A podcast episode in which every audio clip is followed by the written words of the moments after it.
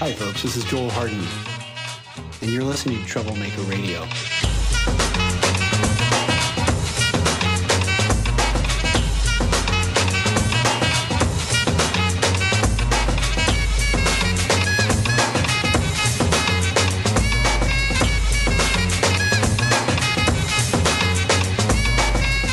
You may be wondering what this podcast is about. You've heard the promo trailer. Maybe you've heard a little bit about me, or you're someone yourself who fights hard for justice in your community. To make a long story short, I wanted to create this podcast as a living memory of the work we do in the Member of Provincial Parliament office I am so proud to serve in Ottawa Centre. In 2018, I was part of a terrific campaign locally here to suggest that it was time for us in Ottawa Centre to demand a lot more from our politics. What that campaign did is bring together hundreds, thousands of volunteer organizers in our city and other folks who, in various capacities, have been lifting people up, offering community solidarity, and not waiting for governments to resolve problems. They were taking politics into their own hands, whether they were running community kitchens, helping international students, working with kids with disabilities, running programs for seniors, raising the alarm about the imminent threat of climate change. People I've been working with for many, many years in Ottawa and in other places were excited to come behind a campaign that said enough was enough. Enough was enough. It was time for us to be pursuing two things big ideas and big organizing. Let me talk about what those mean in a second. So you get a second where Troublemaker Radio comes from. You get a sense of where it comes from. Big ideas that we were proud to run on in our campaign concern things like abolishing tuition fees, moving towards a post secondary system for skilled trades, college, and university where it didn't matter what your T4 slip said. If you wanted to put, to improve yourself, if you wanted to work hard to get a new skill, that ought not to be something you needed to pay for upfront. There are 18 other countries all over the world that function with a post secondary system without tuition fees. And once upon a time in this country, veterans came back from the Second World War and demanded a post secondary system that wasn't only for the rich. So, what we were proud to do two years ago was call for the abolition of tuition fees. It's something that grassroots NDP members have been calling for for a very long time. We were also proud to make it very, very abundantly clear that our campaign was very knowledgeable about the historic role of Canada and Ontario as colonial entities that have taken advantage of the generosity of Indigenous people. And here I'm giving you this podcast from unceded Algonquin territory. We were so proud on so many occasions to not only do what many progressive groups do, which is offer a land acknowledgement so everybody at the event in which you're at is, is mindful of the fact that you're on the unceded land, the Algonquin people. We explored in several organizing efforts that we engaged in, in several conversations with neighbors, we explored piece by piece what it would take to truly reckon with our colonial past and present and what we needed to do together to raise further awareness and to take immediate action. I was so proud to be running on an election campaign to restore potable drinking water to every single Indigenous community in the Ontario boundaries. That was amazing. It was an honor to do so. And it truly did resonate. I was proud to run on a campaign that was calling for dental care and prescription medications for everyone, free of charge. This was a campaign that truly did demand what many believed to be impossible, even five years ago. And we were proud to do so. We were also proud to say, quite frankly, that in order for us to move these big ideas forward, it wasn't going to be sufficient for us to just talk to the usual suspects that we see at rallies, conferences, various progressive events around town. No, we needed to embrace a much different approach to our political work. And the shorthand for that approach is big organizing. Big organizing is not about talking to the converted. It's not about staying comfortable within the various concentric circles we build up over our lifetimes. Big organizing is about getting out in the community, in an election context, knocking on doors everywhere to let people know about the movement that we're building for bold ideas, but then, most importantly, to listen. We would hit a door and usually begin with what we call a rap. Something that went like, Hi, my name's Joel. I'm running to be the member of provincial parliament for Ottawa Centre because I believe everyone should be able to get the prescription medications they need free of charge to be healthy. What do you think about that? And at that point, the person on the other end of that conversation would either want to talk about that more or they'd take the organ take the conversation a different direction or they just not want to talk at all. It was it was a mix of things. But what we found was in the campaign, if we set a goal of talking to as many people as possible about big, bold, transformative ideas and listened to what they had to say and made people feel like our campaign would also be a home for them, it was electrifying. And what I'm so proud to say is that over the course of the 2018 election campaign, almost 1,200 volunteers enlisted to help us. Vast majority of those folks were here in Ottawa, but you know what? We had friends helping us right across the country too. And we were honored to have their support. Jumping on the phones to call people at home, checking in with various folks all over the city. We hit Ottawa Centre has 100,000, roughly 100,000 voters. We hit over 80,000 doors in a campaign that took 10 long months. We knocked on doors in the winter, in the rain. We put in the work. But we were also proud to be part of that big ideas, big organizing tradition, which, quite frankly, isn't a new tradition. If you look at the NDP's history, we have always tried to be the party that had what some folks call the prophetic vision of a better world. And the belief that to get there, we need only talk to our neighbors and mobilize a mass movement that can impose its will upon the ruling elites that too often decide how things get done in this province, in this country, and around the world. I'm recording this first episode amidst the coronavirus, COVID 19 pandemic, which has paralyzed the planet.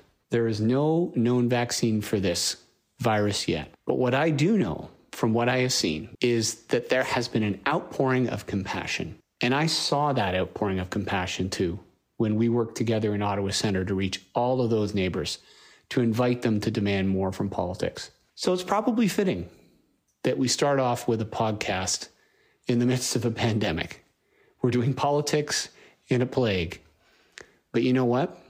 If we've never had a better time to think hard about what we have to do to win the big transformative change we need, I couldn't think of a context. This is an exciting moment. It's also a terrifying moment.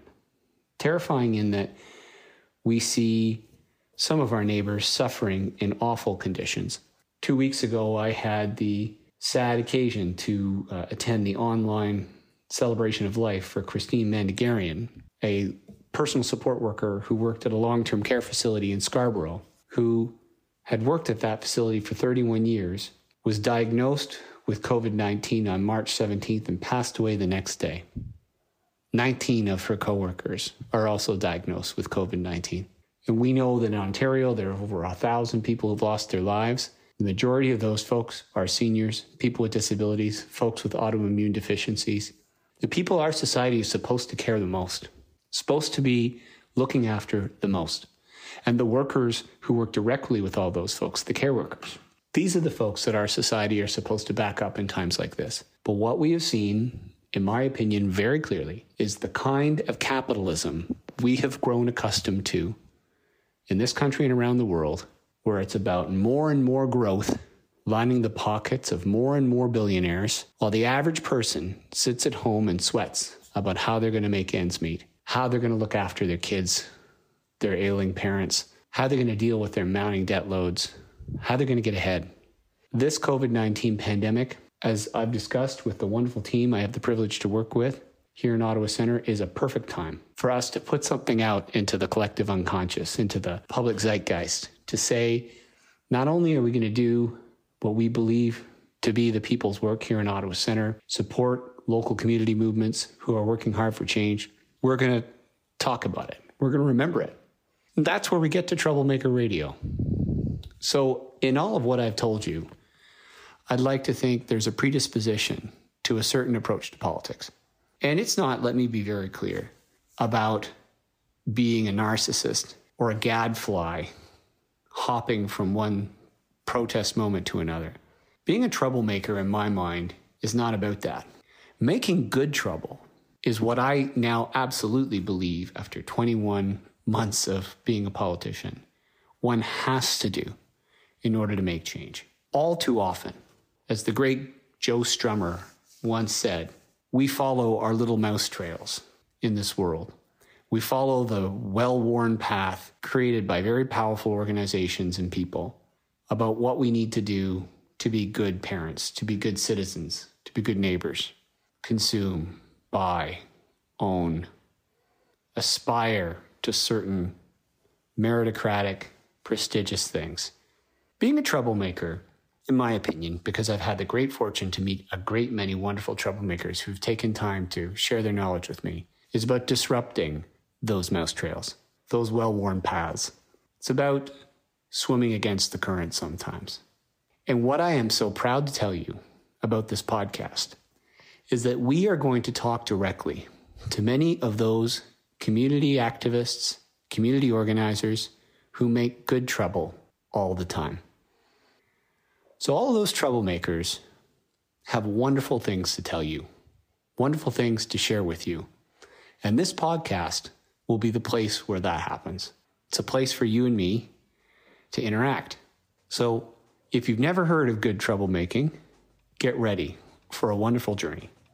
If you are a troublemaker, this is a place for you to learn how to continue making good trouble where you are, and certainly here in Ottawa. I want to thank you for listening to this inaugural episode of Troublemaker Radio. My name is Joel Harden. I look forward to this journey with you. I look forward to finding out what we can accomplish, you and me, and all the people we will talk to on this show together. Not by waiting for politics to happen to us, but by making it happen ourselves. Thanks.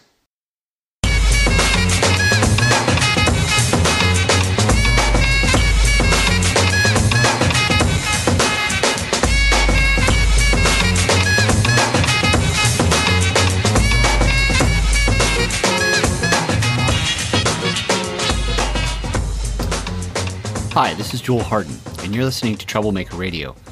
I'm about to talk to my friend Claudette Commanda, an elder from the Kitigan Zibi Nation, not long from here in downtown Ottawa, a friend, a professor of law at the University of Ottawa, and a deeply profound person. We're going to be talking on Canada Day.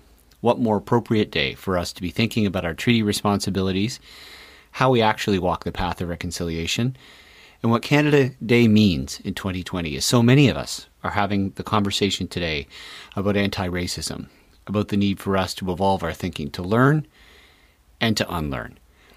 So, for the inaugural podcast of Troublemaker Radio, how more appropriate is it to be talking to Claudette and gain from her insight on the path forward? I think you're going to like this. Right. I think we're here. I think we're ready um, I'm learning this art of podcasting, Claudette. So I really appreciate the opportunity to uh, to talk to you. It's it's a real pleasure. It's an absolute pleasure. So, h- how are you feeling today? I mean, I I, I have a bunch of different emotions uh, for this particular Canada Day during COVID nineteen. But what I'm I'm curious to know for our listeners, what's on your mind? Hmm. What's on my mind? Well, many things. Number one, I begin by all acknowledging and, and can you hear me? Yeah, I can hear you. Absolutely.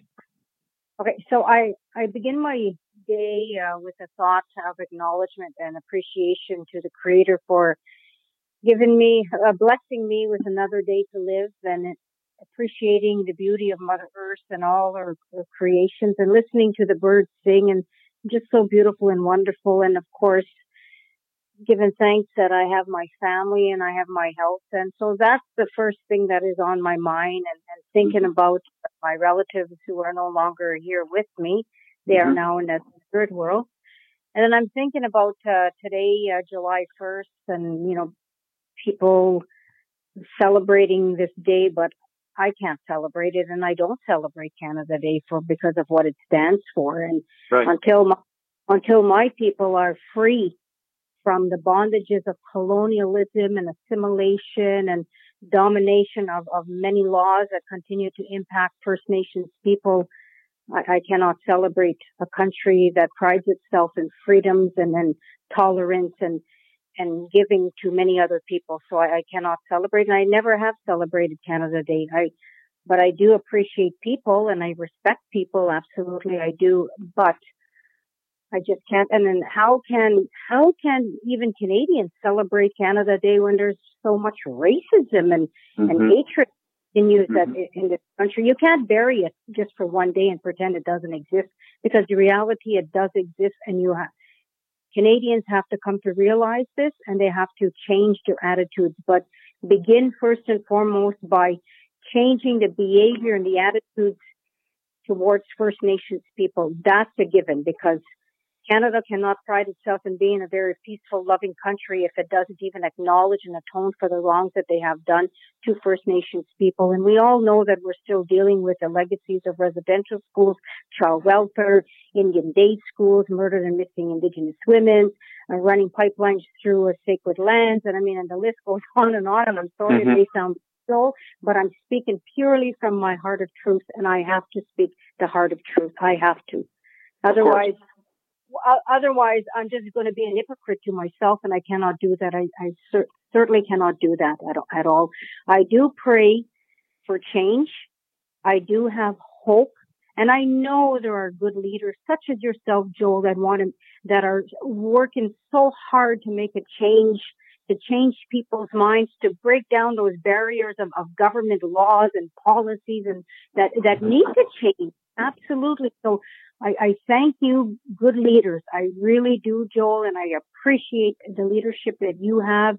Your, your foundation of leadership comes from a heart of gold and a soul of pure spirit that wants to, to do the right thing for, first of all, for the first peoples of this land and building those bridges between the first peoples of this land and, and many who will call themselves Canadians. And it, it's so important, uh, absolutely so important to, to do this for for the children, absolutely for the children. And, and we, we have to come together. We, we certainly do. And, and I pray for the day that we do come together. But first and foremost, Canada, and I always said this, Joel, that Canada needs one big history lesson and they have to listen to history lesson. Yes. Well, and and this is what this is one of the reasons why this is the inaugural episode of our podcast. But I mean, we have some foundational things that we're talking about here. And, and as you're saying, there's no more foundational importance in understanding our collective history. And as I was getting ready for this morning, I was, you know, looking over some of the things you talked about to me briefly, but frankly, we've never had um, long conversations about that. I look forward to those. But for our listeners who aren't familiar with your grandfather's legacy, uh, last night with my son, I was I was showing him a little bit of what your grandfather had talked about with the seven fires prophecy, and and the choice we need to make, as he put it, between spirituality or materialism in, yeah. in this age in which we live, where so many of us are drawn and, and we aspire to status or ownership of certain things. We judge our importance by where we live and the letters after our name. I'm just wondering you know, if, if you wouldn't mind for our listeners who aren't familiar with those teachings, just reflecting on that briefly, perhaps as part of that journey in, in trying to understand what's important, what matters, particularly now during COVID-19, where so many of us have had, you know, if we aren't compelled to work, if we aren't doing the work of all those amazing essential workers out there, there have been people in our communities who have the occasion to think perhaps. And I'm wondering if you wouldn't mind elaborating a little bit on, on, on what, how how valuable you think that legacy is from your grandfather today.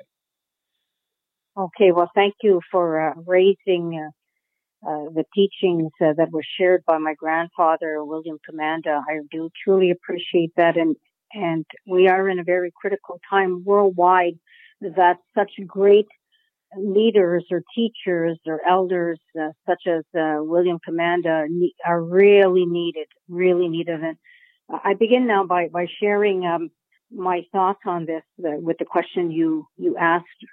I, I begin by saying I, I, welcome I welcome you and I welcome all listeners to this beautiful unsurrendered homeland of the Algonquin people. I am sitting here in my homeland, and I know you are too as well. So mm-hmm.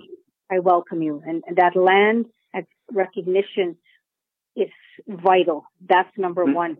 Mhm. And why it's so vital is because it tells the truth that there were people here. We, the people, were here long before others came here. We are Mhm. still, we're not a thing of the past. We Mhm. are, we, are people. We are our life that exists today and we will continue to exist. So we're not a relic of, of uh, history and we, Mhm. and we're not, um, we're not confined to museums, which we shouldn't be any, right? Of course. All right. So now l- let me speak about um, my my grandfather. That that um, and I'm going to go back in time regarding my own experience when I first heard this prophecy. And this prophecy was told uh, by an Hopi elder, Thomas Banyacya. And at that time, my grandfather, back in the late 60s, he and a number of other First Nations, and at that time we were called North American Indians, uh, they got together. There were a few of those uh, very strong um, vanguards of our culture and our land, and they got together and they formed the original true intent circle of all nations. Mhm. And he brought, he brought together many tribes from across North America to his homeland in Kitigan Zibi. And we had four days of just people gathering, all those tribes gathering. There was a ceremonial part, there was the, the uh, governance part, and there was, of course, the, the spiritual and the, the, the cultural uh, celebration part. I was invited to um, attend the meeting of, of those prophet keepers. And our prophet keepers are also our ceremonial people and they are also our leaders. Absolutely they are. So I was invited in. I was very young at the time and I truly appreciate my grandfather and my grandmother bringing me into that meeting. And at that particular meeting, there were many ceremonial prophet keepers that were sharing their prophecies from each of their own tribes and their nations. But Thomas Banyacya spoke about the Hopi prophecy, which is very similar, or the or the seven fire prophecy is very similar. Because regardless of what nation of prophecies, they may be said differently, but there's still the common meaning behind each of those prophecies. Prophecies are messages.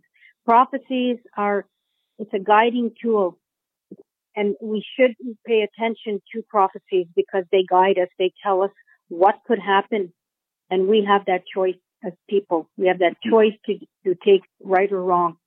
Mhm. So Thomas Banyacya shared that prophecy of the whole piece. And it, as I said, it ties in with, it's very similar to the seven fire, seven fire prophecy.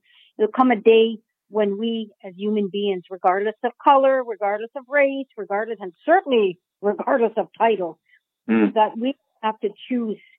There would come a time that we as people, human beings, that we as people would have to choose. Is spirit more important or is the physical world more important? We're, Mm. we're coming to that time. And we've seen in the last few decades how, how much the, our lifestyle has changed where everyone is becoming very dependent on, on materialism, on that physicalness and moving further and further away from spirit. And f- moving away from spirit means not only you as a collective are moving away from spirit, but you as an individual, you're moving away from spirit, which in turn then becomes a collective, a collective that the material world now becomes much more important. And in that material world, you see the physicalness and you see the, the economics and money becomes the God. And we've forgotten about that, the creator because you look at you look at the world and the way it's going and people are losing value the value of life Right. and then how we're seeing how uh, ne- negativity and evilness is rising and that's so wrong because you're moving such away from from spirit and and when we're talking about spirit we're not talking about something that's religious such as going believing in a in a in a religion and a denomination and and whatever dogma that's attached uh, to or religious ideologies that are attached to a man-made man-made institutions of religion. No, that's not what, what we're talking about. Spirit means look outside, look at Mm. nature. That's Mm. the first spirit that the Creator gave us. He blessed all of us as human beings that that with spirit. to, and then that spirit was needed to become human being to live upon this Mother Earth. And, and Mother Earth provided for all the water life, the plant life, the medicine life, the trees, the birds, the everything. That spirit, and that is what nourishes our spirit. And then how we we celebrate our life and, and, and prayer, our prayer and, and our, that communication with the, with creator or what we call Gishiminado that great spirit, our, our how we, um, um, worship our, our creator. That's all spirit. And we all had that at one time. The laws, the, the traditions, the, the, the roles, the responsibilities. The creator, the creator gifted us with everyone. He create, he gifted us with everything that we needed to live upon Mother Earth as human beings. And I'm not talking just about First Nations people. He gifted all people because Creator made everyone. And therefore, when we come to live upon Mother Earth, we already have those gifts, but something went wrong because there were those that did not listen. And now we, here we are as moving forward, and now we see how, how physicalness, materialist, materialistic um, needs and wants have become the Almighty, and that's right. wrong. And look at where we are. And and it, you know what, Joel? Our prophecy also spoke about something is going to give, something mm. is going to that's going to stop. And it sure enough, and then I I now will talk about this COVID. COVID has has made everyone stop. Right. Made everyone stop. Mm-hmm. And I see in how people have taken that time now because you know taking that time to to appreciate to appreciate life to to seek out understanding and for some people it's the very first time that they've actually made a connection with spirit mm. and what i'm saying making connection with spirit it's again looking outside and enjoying uh, nature mm-hmm. i mean what can we do? But but we have to do that. And you know what? I truly believe that with the Creator's hand in all of this, that something had to give, Joel, because mm-hmm. you know leaders could speak, elders could speak. We've heard many people say, "Okay, stop! You're destroying the land. Stop! Slow down." But did people listen? No. Did people mm-hmm. stop what they were doing? And I'm talking people in general, like corporations, right? Did mm-hmm. they stop? No. So they continued destroying, like cutting the trees, uh, clear cutting, destroying the waters. Let's, you know, pump oil from the Mother Earth's uh, water line, like the oceans. Let's put pipelines through sacred territories. No, because it was all about greed, greed, greed, and money, money, money, money. And it, so something had to give. Mother Earth said, "Okay, we're stopping." This COVID nineteen is bad. Yes, it is, and we can, we have to we have to acknowledge that this disease is here and we have to be very cautious. Absolutely. But I'm a believer that something good comes out of something bad. COVID mm. will be hmm. dealt. We as people have to have to respect and we have to abide by regulations to protect ourselves and protect one another. However, however, the good that's going to come out of this disaster that we are all facing globally is that it, it, it is making us to slow down, and appreciate what's the most important. The most important is our lives and mm-hmm. our lives as the spirit and take the time to enjoy nature, going for walks. We've seen so many people taking walks. Mm-hmm. We've seen so many people resting. Mother Earth is, is resting and she's healing. That's number one. And how many of us, because we're, yes, let, let, let me say it this way. We've been so caught up with our everyday hectic lifestyle because of work, work, work, work demands. And yes, we need to work because we have to provide for our families for sure. Mm-hmm. But it's forced us to stop. And it's been so nice, so nice to sit and have your cup of coffee or your cup of tea and just look at the trees. And I can tell you, Joel, from a personal experience, this is the first spring in a long time that I was able to watch the trees bud and flourish into those beautiful green leaves and, mm-hmm. and take a look outside and notice that the greenery or the green color is much more vibrant this spring and summer than it has been.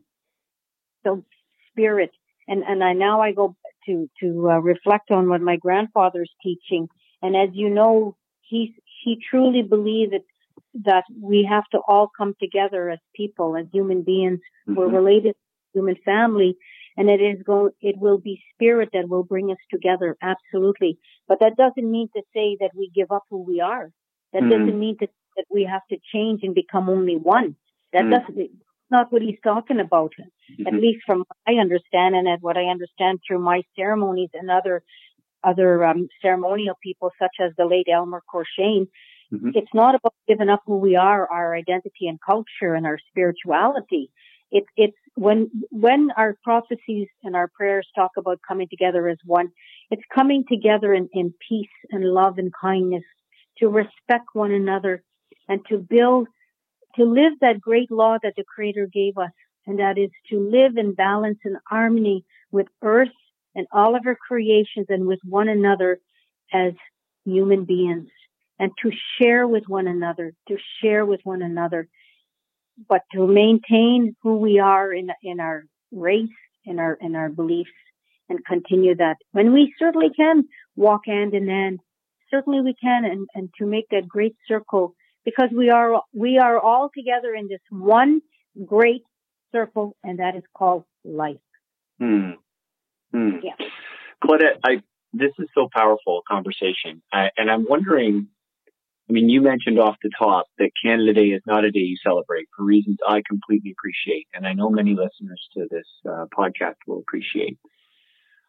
And you also mentioned that we have had the benefit of reflection in uh, recent days last weekend, I had the great fortune to talk to um, a good friend here locally, Dahabo Ahmed Omar, who's one of the founders of the Justice for Abdirahman Coalition that remembered uh, the Somali Canadian man lost his life in police custody almost four years ago.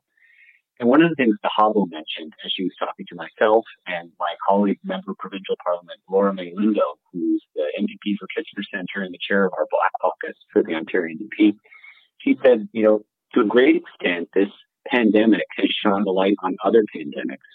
Uh, you know, and she believes, as our local public health officials have said, racism and systemic racism is a public health problem because it's impacting different people differently.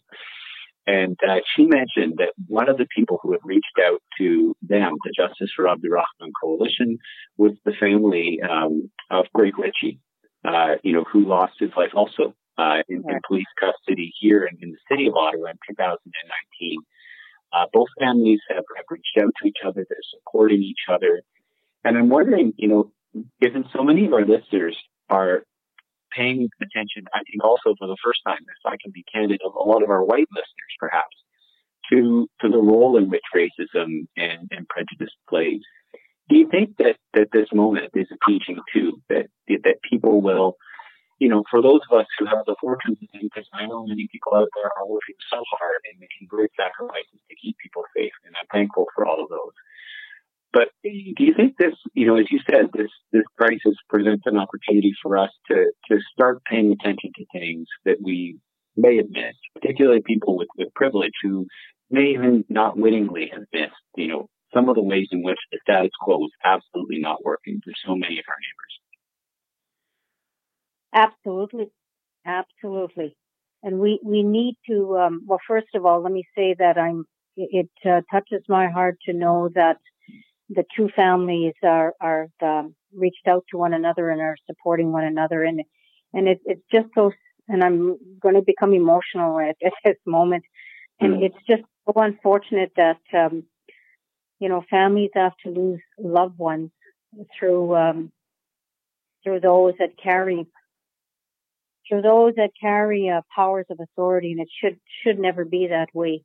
Mm-hmm. And when look at the you know police killings of uh, of um, of innocent people, I mean it's it's gone on far too long, and it it has to stop. I mean you you think about uh, I, I always think about Neil Stonechild, mm. and you know the story of Neil Neil the, the Starlight Tours when the Saskatchewan or Saskatoon police you know, would pick up those uh, First Nation men in, in the dead of cold winter and remove their shoes and their warm clothing and make them walk back. And sadly, uh, these men froze to death. I mean, the police may not have taken a gun and, or may not have put their knee on someone, that person's neck However, those men froze to death and those police had intention to kill Mm-hmm. and lives were innocent lives were lost. So absolutely, Joel, it's a time now that that um, you know people need to reflect on truth and they have to accept it, and and they Right. have to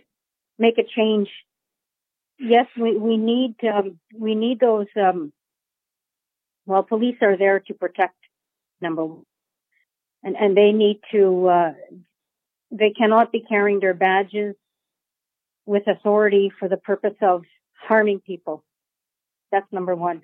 And what I would what I would add to this is that all police departments need to have need to take mandatory mandatory cultural awareness anti-racism workshop and Mhm. and colo- anti-colonialism workshop when it comes to uh, 1st Mhm. Nations and they have to have a they have to put their um legitimately they need to to sit there and they need to listen they need to understand and they need to hear every word that's being said and they need to make change because Mhm.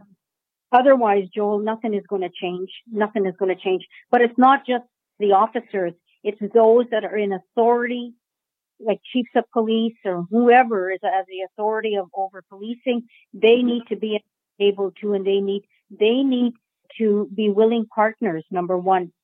But our people need to be at that table. It is our people that and the the families of, of the victims that need to be at that table to to develop and to deliver whatever necessary programs are needed to make change of Mhm. anti-racism, anti-colonial, and so on. It it has to be. I I do not appreciate when when non-indigenous people or non-First Nations people are going to are going to speak on behalf of the um, issues that our people are facing. No, no, no. It must be First Nations. It must be whomever else, else, else, because we know we know what racism feels like. We live it.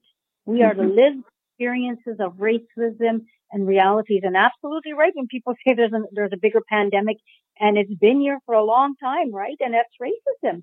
And, and the sickness needs to stop. So, and I'm sorry about going all about, all around the issue here. I'm taking long to answer this question, but it's, it's so deeply emotional for me. Absolutely it is. And, but yes, this I is a think- time. I think your reflections are absolutely spot on, Claudette. and I, as, as I'm hearing you, I'm reflecting again. I have mu- much more to learn, but I'm I'm wondering if these workshops and you know for those for those folks from the Ottawa Police or any other police force or the police board who are listening to this, I, I take this conversation to mean an opportunity um, to to to learn this because uh, Claudette, as I've tried to understand what your grandfather has said, what you have been saying. I, in so many events, I've had the fortune to listen to you and to learn. This is an opportunity for those folks in those positions of authority to understand spirit and and Yes. to stop dehumanizing others, even if they don't do it purposefully. You know, the notion that someone who they see as, uh, uh, oh my goodness, I, I will never, I will never forget one reflection uh, from from someone who had remarked on Greg Ritchie's death, uh, and, and basically just saying, you know, Greg was living with trauma, and um, he needed someone in that moment to understand that trauma. He didn't need someone to put him in a box and to, to talk about, you know, to treat him as if he wasn't human. And um, I, I find particularly this is a difficult policing is a difficult job. I, I can absolutely appreciate that. Right. But at the same time, um, you know, whether one is in that profession or whether one is a teacher, uh, whether one is a, a politician, a spiritual leader, um, I, I, um, you know, someone in business, perhaps what I'm taking from our conversation this morning, Claudia, is the journey towards realizing our spiritual connection will help restore uh, our understanding of humanity and others. Is that fair? Oh, ab- absolutely, Joel. 110%. And as you were speaking, I, I was, um, a thought, uh, many thoughts came to my mind. Um, yes, it, it's, uh, it, it goes, th- that will certainly help to break down those stereotypical beliefs that people have. And I'm speaking again from a First Nations perspective that in those um, institutions, uh, whether it's policing, whether it's government, whether it's uh, education, and, and so on and so on, there's already a perceived perceived um, stereotypical, not just images, but beliefs that mm. people hold against First Nations people, such mm. as we're inferior, they're in, more inferior to us, or the moment they see a First Nation person, like, okay, well, you know, what what have you contributed to society? Well, you know, your people are nothing but uh, welfare handouts. Your people are nothing but alcoholics or substance abusers. Like, or, or when our women go murdered and missing, well, you deserve it. And whenever the media writes about them or tells about them, they automatically say, well, she was a drug user, she was a prostitute. Well, you know mm. what? Stop it. Stop labeling. They were mm. human beings they had hopes, desires, dreams like everyone else. It was racism was was forced on them, and so was colonization. So, yeah, break down those stereotypical beliefs have to be peeled away, peeled away, peeled away, and they need to see us as people, as human beings. That's what they need to see us uh, see us about you know, I, I reflect back of uh, last year on Canada Day when the Algonquin people, we were at our um, rally. We united as a nation and we put up our protest against 100 Wellington Street, uh, what the mm-hmm. government was doing. And uh, it was so beautiful that all our our our um, na- our nation was there, and there were thousands of people, of course, that were there because of Canada Day, right? We were directly right across from Parliament Hill. And I, you know what was sad, Joel? It was sad that there was, there was, um, 90% of the people that were there had no idea who, none whatsoever, none. They had no idea and then that was sad. I said, here are all these people that are coming to live here in Canada, but absolutely do not know who we are. They don't even know whose land this is and don't even know who we are as Algonquin people. So mm-hmm. that broke my 5% knew and came to support us. And the other 5% that absolutely did know that there were First Nations people in Canada, well, let me tell you what they were calling us. They were telling us, oh, you welfare bums, you alcoholics, yeah. you drug and we had to deal with that and we had our children there. And then, you know, it, it should never be that way. None whatsoever. But unfortunately, that's the reality. So Joel, yes, let us use this time as for reflection. So to all your listeners out there and especially like, you know, white people, use this time for reflection. Mm-hmm. Learn your truth about Canada because Canada is your country. But Canada is the land of the First Nations people. It will always be our land first and foremost because Canada was only created, what, mm-hmm. 153 years ago. However, we have been here since time immemorial. We're not mm-hmm. going any, we're not telling people to go back to where they come from. No, but we've extended our hand in peace and friendship. I will continue to extend my hand in peace and friendship, and I'm here to help to build that community of collectivity in peace and friendship. And that is what my grandfather's vision was all about. And we will do it on the foundation of love. We will do it on the foundation of, of kindness because with kindness and with love, we will make change. And that is a given fact because creator and all our ancestors, our ancestors are there.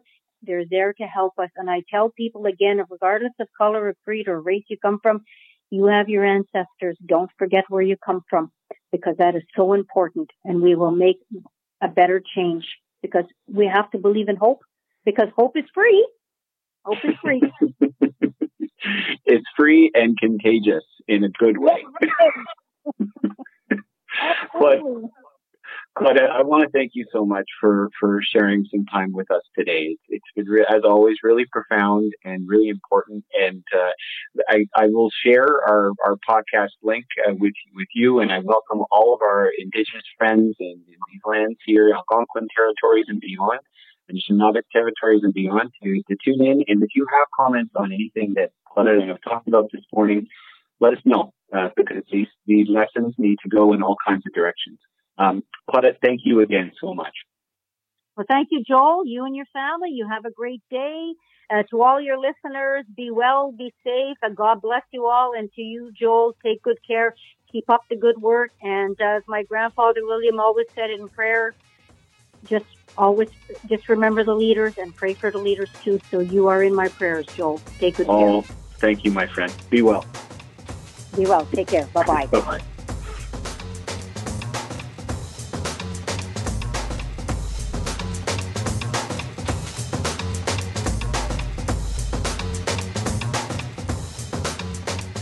I just got back from a celebration of life for Abel Mengestab. Abel was 20 years old and he passed away 10 days ago. And the NDP community and the larger progressive community has been grieving ever since. I wanted to do a specific pod about this because it's worth reflecting, I think, on what Abel's legacy means for left organizing, for progressive politics, and for fighting for the change we deserve. I want to paint a picture for those of you who weren't there so you can understand what today's community celebration of life was. So it is Sunday, June 28th, and at 1 p.m. today, lots of people. Despite the uh, public health warnings, you know, we we were safe. We had masks on. We had lots of hand sanitizer. We kept our distance, but lots, lots of people came out to remember Abel. I was there. His parents, powerfully, were there. So many of his relatives were there. Many of my friends in the NDP were there. Huge, palpable presence of Ottawa's Eritrean Canadian community were there. So many youth. And what happened after a beautiful rendition of Sarah McLachlan's Angel that one participant sang, I, I'm sorry, I can't remember her name. The mic was passed, and person after person reflected about what Abel Mengestab meant for them. I can tell you what he meant for me briefly, and I'll get into some of the things that were said. I recall being in our campaign office at the end of Booth Street, for those of you who knew where that was, for those of you who played a role in our campaign. And in walked Abel, who I knew from Carleton University. He had been the co chair of the NDP club. He was playing an instrumental role in managing a campaign at that same time in Nepean for Zaf Ansari, who ran as MPP candidate there in Nepean. But Abel could smell what we were up to in Ottawa Center. He knew that we had a real chance to take that riding back for the NDP, and more important than political party, to really send a message that people should demand more from politics, which is what we were saying. And what I remember Jill O'Reilly saying, our campaign manager, was that Abel was a real bounding force of energy. Anytime he walked into the campaign office, he would grab the canvass sheet, grab a quick donut or snack, and right back out the door he would go. And he would love going to doors in marginalized communities where people have historically not voted. He would go into the rooming houses. He would go into community housing buildings. He would go into places that people often wouldn't go. In fact, if I'm honest, professionals within our own party would counsel us not to go in because those people, quote unquote, don't vote. But what Abel showed us is that not only should we go out and listen to people in Ottawa Center, we should do so with an enormous smile on our face. Anybody who's ever met Abel in their life can tell you the exact same experience I had. This man had beaming eyes, a glowing smile, and was always a presence in our campaign. But what I've learned today at the celebration of life that community members showed up to, and what I learned in other events recently, the funeral service held by the Eritrean community and Abel's family, where I had the privilege to speak, is this this guy represented something. He represented something very deep and very powerful. And for me, as I heard person after person get up today, youth, Eritrean Canadian youth get up there and say, Abel would let me play with his phone. He would talk to me. He would look me in the eyes. He would take time with me, even when he was rushed. Oh, or when Abel's friends talked about how he had goaded them into community theater at their foot dragging best, that he had pushed them with a smile to stretch themselves a little. When I'm thinking about what his mom and dad said, must have been so challenging to say that, to lose your only child, 20 year old phenom bolt of energy, and to have that taken away from you. What his parents said, his dad in particular, Menges, he looked at the crowd and said, All of you have been spending time talking about what Abel meant and how wonderful he was, and how he was one in a million, and how he was destined for great things. But he said, I want to acknowledge that we're all here, there were lots of people there. We're all here because there's a little piece of Abel in all of us. There's a little part of us that wants to do more, that wants to not be satisfied with scoring cheap shots or slapping ourselves on the back, that wants to do the hard work of getting out and talking to people we've never met before. I have to tell you, at the end of this community ceremony, dozens of white balloons were released into the air, and I will have that image of looking up into the sky and seeing those balloons float away for a very long time. Because in as much as those balloons were floating into the sky, I felt as if a pain was leaving that crowd. We're never going to get over the trauma of losing a friend, a brother, a comrade like Abel. But there was a pain that lifted with those balloons as they lifted into the air because I think after what Mengus said, there was a recognition that while we are so sad with Abel's passing, we are committed resolutely to continue his legacy of kindness, compassion, hard work, fierce dedication to fighting for what is right. As I sit here and I speak about what happened today in Vincent Massey Park, what happened days before with the funeral celebration, what happened when I was given the honor to rise in the Legislative Assembly in Ontario and talk briefly about Abel's legacy. I think what happened in each one of those events for me personally is that I was remembering how it's important, first of all, to be kind, to work hard and to be kind. And then, absolutely, to get out there and make trouble, to make good trouble, to raise the questions that have to be raised, but to not skate over those first two things. I just want to end this reflection by talking about that. I'm troubled given the rise of supremacist ideologies all over the world. I don't care where they come from, which dehumanize the other. I'm worried sometimes as someone who has a temper, a politician with a righteous temper. I get it honestly if you ask people in my family, my grandmother on my mom's side, God bless her. I'm worried, my friends, that too often we're going to resort to the art of the cheap shot, the art of snark, the art of suggesting that we have all the answers and someone else is completely wrong. I think you can be a revolutionary in this world and be modest and humble, as Abel was. I think you can be a revolutionary in this world and seek as your departure point to want to listen and learn from people. I think you can be a force for real transformative change without being a jerk. And I have to tell you, I've seen far too much backslapping and point scoring and snark in the two years I've been a member of provincial parliament. And I want to say, if I've been reminded of anything in the last week, it's that we can do so much better. So much better. Thank you, Abel, for everything you taught me. Thank you for the time you put into campaigns here Thank you for all the love you showed. Thank you for all the patience you exercised at the age of 20. So, I'm going to make sure that with this pod, we link to a scholarship that is going to be created in Abel's name. And believe me, I'm going to be making a case in our party that we contribute to this scholarship because we need to go out there and find the pieces of Abel in everybody, as his dad said. We have to empower them we have to share our resources with them, and then we have to get on with the job of changing the world, one conversation at a time. Spend all your time waiting for that second chance, for a break that would make it okay.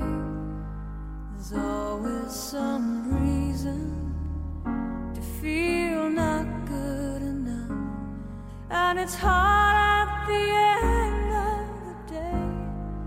I need some distraction. Oh,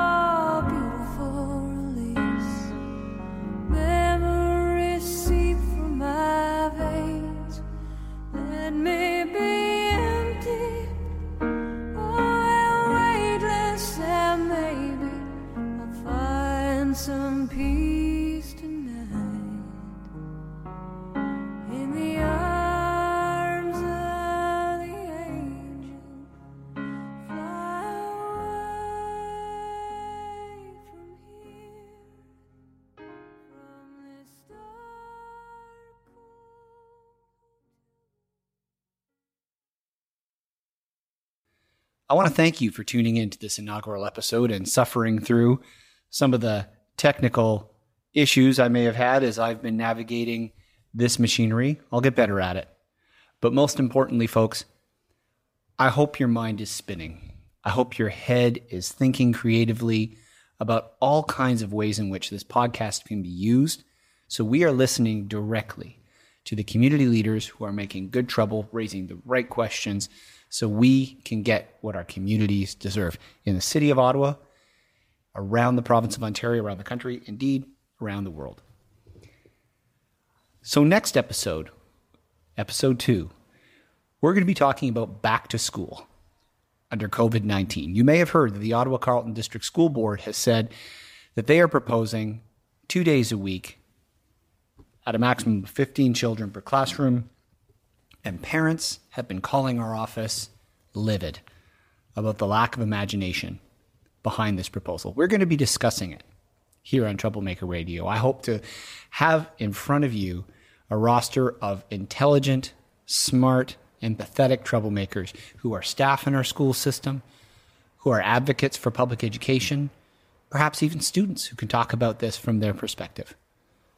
So if you have thoughts about public education under COVID 19, I want you to head to our digital platforms at joelharden.ca and send those suggestions to us. I also, heck, you can pick up the phone, do the old fashioned thing, and call us at 613 722 6414. We're listening. Thanks again for tuning in. And until next time, remember work hard, be kind, and make good trouble.